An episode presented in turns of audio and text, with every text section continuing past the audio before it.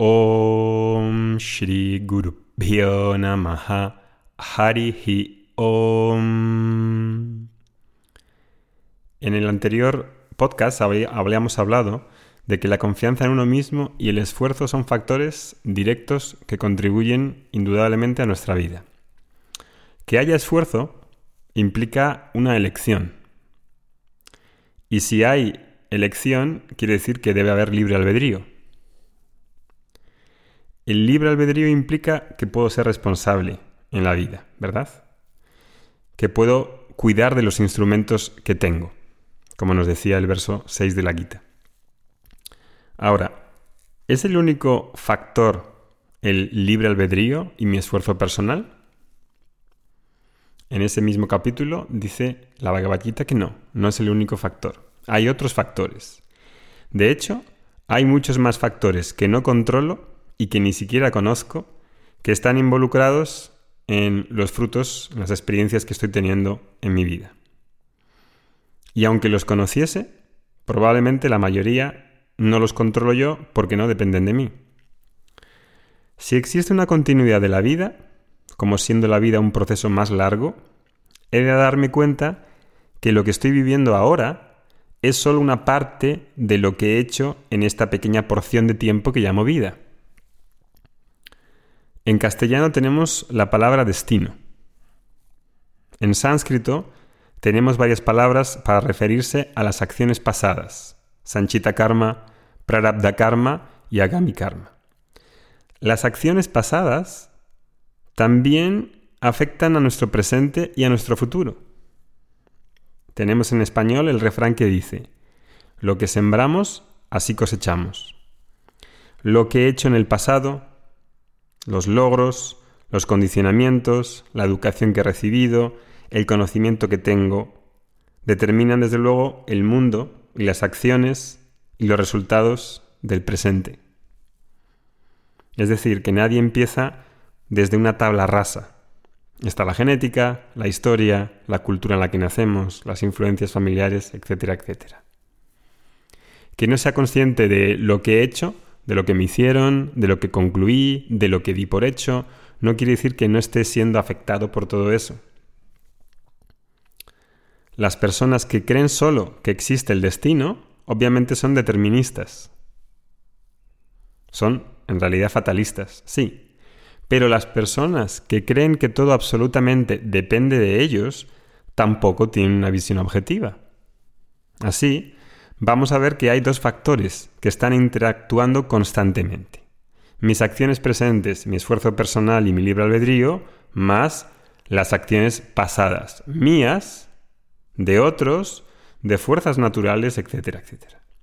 Entonces, ¿cuál determina el presente? ¿Las acciones pasadas o mi acción presente? Realmente no lo sabemos y nadie puede saberlo porque la ley de causa-efecto no la controla ningún ser humano. El pasado trae una serie de experiencias y condicionamientos con diferentes intensidades.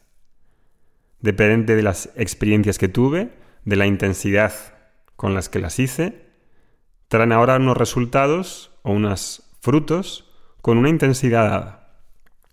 Pero también mi libre albedrío tiene diferentes intensidades en el presente. Puede hacer algo de manera casual o de forma muy seria. Puedo tener, por ejemplo, una aproximación casual de curiosidad por el conocimiento espiritual o puedo tener una aproximación muy seria y sistemática, en la que estudie de manera ordenada, con, una, con un guía, y me lo tomo más serio que si, es simplemente leer un libro por mi cuenta de vez en cuando o asistir a una charla. Así, hay factores del, del pasado que ya se iniciaron en el pasado y que no puedo cambiar completamente, dependiendo de la intensidad. Si, es, si se hizo o tiene una intensidad muy alta, probablemente no la pueda cambiar, como una enfermedad muy grave. Con intensidad media, a lo mejor hay una enfermedad como la diabetes que puedo llevar, que puedo tolerar o una enfermedad pequeña que pueda neutralizar completamente con mi libre albedrío, cambiando la dieta, cambiando el estilo de vida, cambiando los hábitos. Y eso de tenerlo muy constante, porque no solo el esfuerzo personal y el libre albedrío están determinando el momento presente. Sería engañoso no tener en cuenta las acciones pasadas. Y si quiero ser una persona equilibrada, he de darme cuenta de qué factores y qué situaciones puedo cambiar y si pueden ser cambiadas, tener el coraje para cambiarlas, tener la fuerza de voluntad para cambiarlas, querer cambiarlas y qué situaciones no se pueden cambiar. Y si no se pueden cambiar, he de aceptarlas o tolerarlas. Y cuando entran en, en, ese mix, las acciones, tener en cuenta el fruto de las acciones pasadas que está generándose ahora, y el libre albedrío, entonces soy una persona realista, que tiene una visión más ensanchada y más objetiva.